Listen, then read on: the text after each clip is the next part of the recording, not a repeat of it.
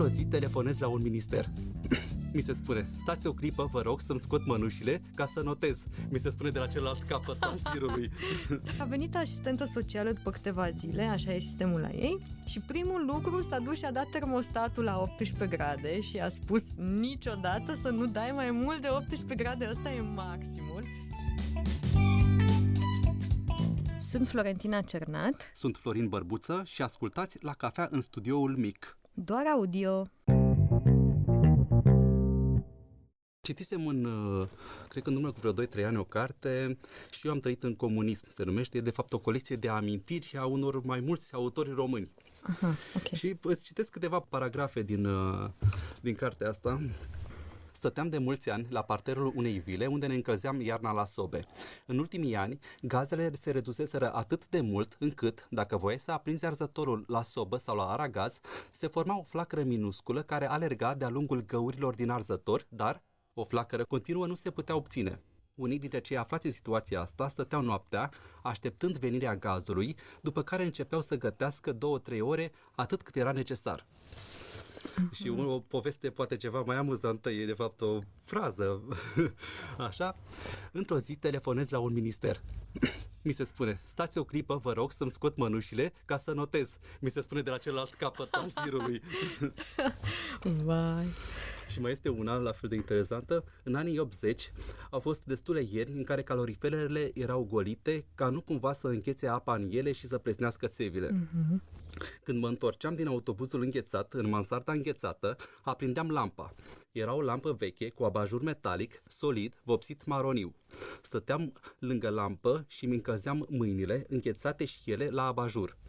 Era cald, dar nu fierbinte, așa că mi puteam ține degetele învinețite până se dezmorțeau și se făceau roșii. Era singura sursă de căldură din casă. Apoi începeam să mă dezbrac de multele haine de pe stradă și să mă îmbrac și cu și mai multele haine de casă. La culcare mă dezbrăcam de multele haine de casă și mă îmbrăcam cu multele haine de culcare, dintre care nu lipsea o căciulă. tu ai trăit așa ceva? Am trăit recent, uh, acum două săptămâni, dar la cort afară, noaptea. Erau 13 grade și am dormit îmbrăcată cu multe haine și cu geacă și cu căciulă și am dormit foarte bine. De se poate, adică ne adaptăm. Păi ce Da. facem? Ne pregătim și noi în uh, iarna asta? Mm, Poate nu o să fie 13 grade în casă, dar uh, ne pregătim poate psihic. Zilele trecute o doamnă cerea în magazin uh, n-aveți hanorace groase de casă, că la iarnă se preconizează că o să fie frig. Și mă gândeam, ia uite, lumea m, mai ales cei trecuți de prima tinerețe își amintesc de perioada comunistă de perioada când era frig în casă, de se pregătesc. Cei tineri, nu știu, nu prea se pregătesc. Cei tineri rămân în tricou în casă. Nu știu. Nu, dar cred că problema este specială în orașe, nu? Unde, pentru că la țară, zic de părinții mei, ei, ei au cumpărat recent lemne, au dat pentru iarna asta pe lemne, n-au mai așteptat să vină ceea ce se, se și adoptă zilele astea cu plafonarea prețului la lemne, au cumpărat uh, de 2000 de lei lemne. Și nu a fost cel mai scump lemn, adică că este și asta pe diferite tipuri de calitate, dar lemnele s-au scumpit și ele foarte mult. Și cât le ajunge lemn de 2000 de lei? Mă gândesc că vreo 5 luni, nu cum mă- să o luăm așa. Ah, ok. Deci ar veni noiembrie, presupun că vor încălzi puțin, decembrie, ianuarie, februarie și poate și puțin în martie de cum, da, 5 luni, cam așa, cam atât Mhm. trebuie să-i ținem bine. E relativ ok, dar uh, e un preț mult mai mare decât plăteau în trecut, anul trecut, de exemplu. Nu mai știu, cred că anul trecut au plătit în jur de 1500 de lei, ceva de genul ăsta. Mhm. A crescut pentru că, din ce înțeleg, și industria a avut nevoie de mai mult lemn anul ăsta și mă refer la special, uite, pe zona asta de, uh, de confecționare mese, uh, ce, ce se mai face? Uh, Mobile Mobil, din mob, astea? da, special pe zona asta de mobile și pentru că ei de obicei importau lemnul din, uh, Mhm. din, uh, din Belarus și din Ucraina. Ok. Și de asta, acum a rămas cu lemnul nostru, de adevăr s-a tăiat mai mult și Rom Silva spune că a tăiat mai mult, dar nu ajunge. da. Și asta e, este cantitate mică și cerere mare. Mhm, Ce se mhm, întâmplă? Prețul urcă, asta e. mhm. Așa este e. de fapt un efect al războiului. Au fost Da. sancțiunile și aia e. În afară este tendința asta de sfaturi cum să economisești energie. Deci Da. n-am, n-am prea înțeles-o de ce la noi nu e. nu e niciun fel de sfat și nici măcar nimic din partea autorităților. Da, da. La noi, uh, acum am, am văzut că au început sfaturi de genul uh, să nu mai stăm în tricou în casă, să stăm în, uh, în training și în blugi, a spus ministrul zilele trecute. Și temperatura asta optimă, care, de care se tot vorbește, 19 grade, 20 de grade, când vorbesc cu cineva, m, nu știu, să spunem cu părinții mei, ei spun, a, 19-20 de grade, în niciun caz, la mine în casă trebuie să fie 23-24, așa mă simt eu bine. Și 19 grade ăsta, cred că e relativ, cum îl percepe fiecare. De exemplu, cineva se simte bine la 19 grade, cineva nu se simte. Um, ține și de casă. De exemplu, dacă pereții sunt reci, 19 grade se vor simți foarte rece. Dacă pereții sunt calzi, 19 grade în casă e bine. Ține mai mult de percepția omului, cum percepe omul temperatura. Uh, Am fost ieri la lansarea unei cărți despre eficiență energetică în clădiri. Cartea lui Dumitru Chisăliță, un expert în, uh, în energie. Și el spunea acolo că uh, a studiat uh, în domeniul ăsta eficiență energetică în clădiri 15 ani până a scris cartea asta. Uh, Casele vechi construite la țară erau îndreptate toate spre sud, ca să capteze cât mai bine soarele, să folosească mai mult lumina de afară, căldura soarelui, pe când casele noi toate sunt uh, haotic făcute, nu mai țin, țin seama de chestia asta. Deci el uh, observa că, nu știu, cumva lumea dinainte era mai atentă la detalii din astea când... uh, Da, dar nu știu, e când spunea mai înainte la ce perioadă se referea. Mai înainte, Pentru că casele de... destul la de- țară. A, de la- de- de da, la țară. casele de la țară, Mhm, construite... Pentru că în București, în perioada comunistă, s-a construit haotic, adică Da, fără niciun fel da. de logică. A pus, am văzut uh, bloc și după aia din colțul blocului respectiv Exact. pornea o clădire dubioasă sau nu știu, e, e un haos, da, am văzut câteva exact. străzi pe aici prin București extraordinare, adică niciun fel de Da. logică. Da, deci m, oamenii în trecut, să spunem, în prima parte a secolului 20, când se construiau casele la țară, casele care încă mai există și le putem observa, deci oamenii de atunci țineau cont de eficiență energetică în clădiri. Deci era un, era un criteriu imp- important când construiau. Și așa, din start, economiseau consumul și resursele de energie.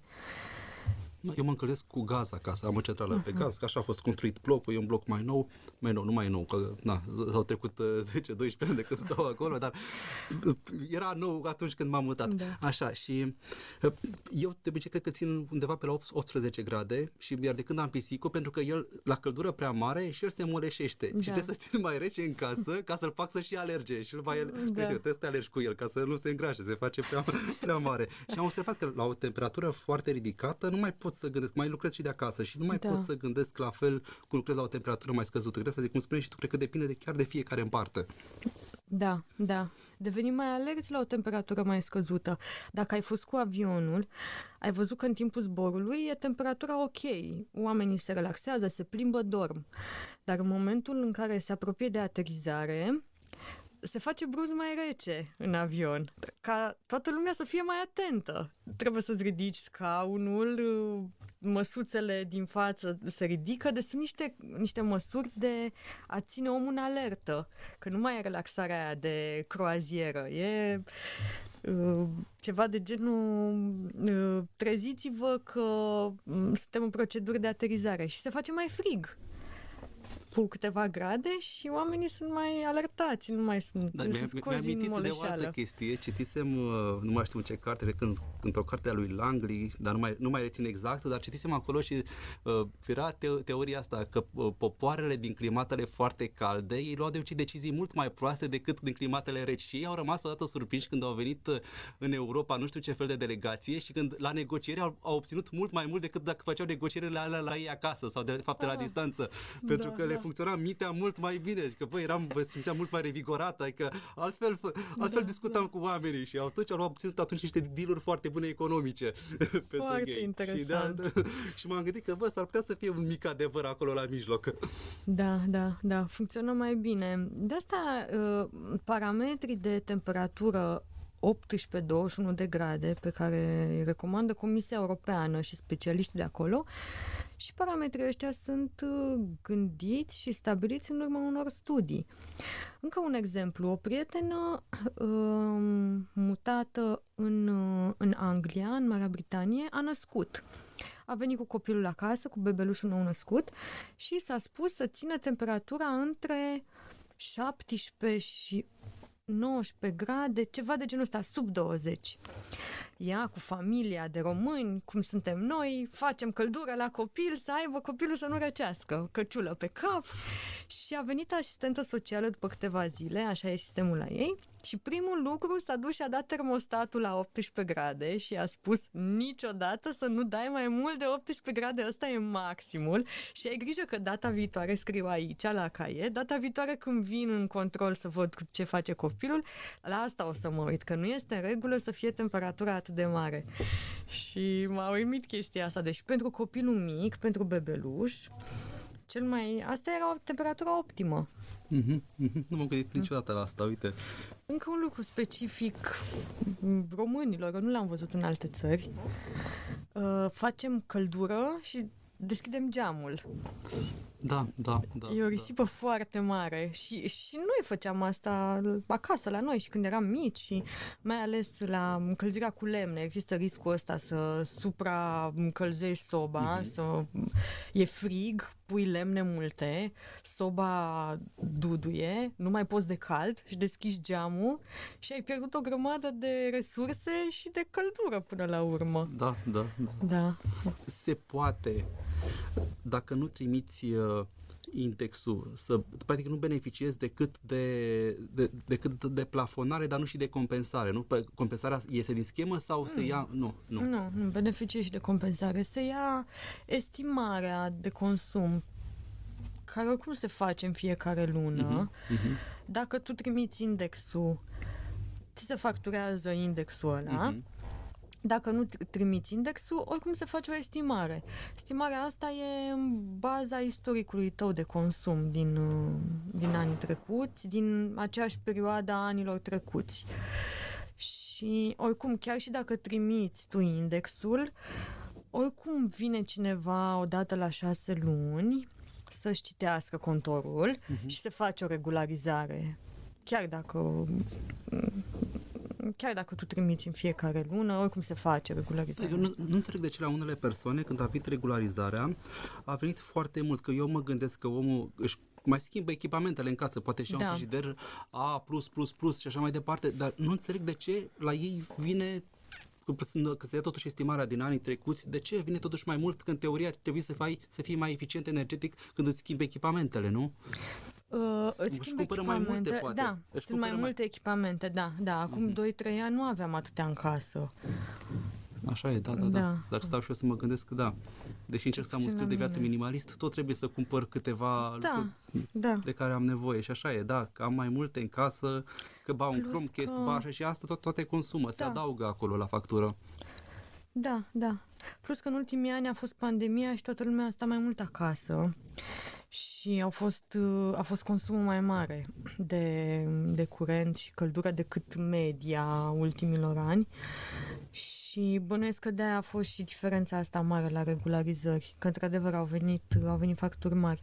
Ce nu, ce nu mi se pare mie ok este că plătim uh, diferența asta, regularizarea, la prețul de acum. Deși consumul a fost pe, pe parcursul la 2 ani sau de când uh, se face regularizarea. Mhm. Însă, dacă ajungem în situația asta, și noi avem o parte din vină că nu am uh, citit indexul lunar, așa cum ar trebui. Da. Eu, uh, personal, uh, nu citesc indexul lunar, dar sunt un exemplu prost. Nu? Nu. Eu fac asta. În fiecare lună mă uit și îl trimit, îl Eu fac fac acolo în asta pentru- aplicația de pe în site. Pentru că uit. Da, sunt un exemplu prost pentru că, uite, și nu e ok ce fac, ar trebui să fiu conștientă și conștiincioasă și să trimit. Pe de altă parte, eu am și un consum foarte mic, mm-hmm. deci apartamentul mic, consum mic. Da, da, da, da.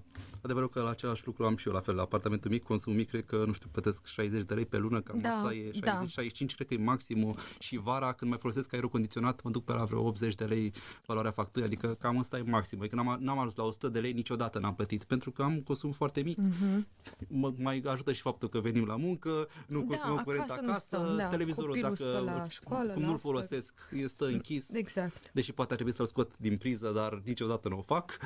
Că înțeleg că, că trebuie tot, totuși scos uh, din priză, că el consumă da. oricum. Că, na, da, da, da, da. Mi s-a stricat recent mașina de spălat și mi-a reparat-o cineva și mi-a zis după fiecare utilizare să o scot din priză, că uh, mecanismul ei consumă în continuare curent și se strică, e veche și nu m-am gândit la asta. Eu n-am scos-o din priză de ani de zile. A, da. da. Dar eu, eu, nu, eu nu înțeleg de ce eu o scot, că la mine este scoasă din priză. Adică eu o scot da. din priză și o doar, doar atunci când o doar atunci când Dar nu fără să mă gândesc la toate astea. Da. N-am știut. Deci da, nu, pur da. și simplu nu-mi plăcea mie să văd firul la mare, că este și gros de la mașina de spălat, băgat în priză. Cred că mă deranja mai degrabă vizual decât... Uh-huh, și toate uh-huh. este scos tot timpul la mine, nu... Da. În schimb, centrala rămâne pentru că, na, și pentru apă caldă, aia n-a ce să fac, trebuie să o țin așa, nu o scot, că până când se aprinde mai durează puțin.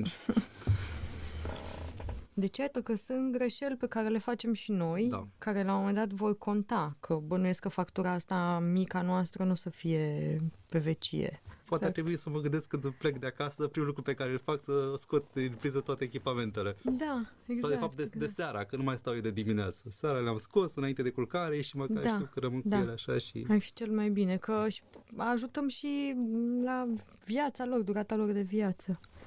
Thank you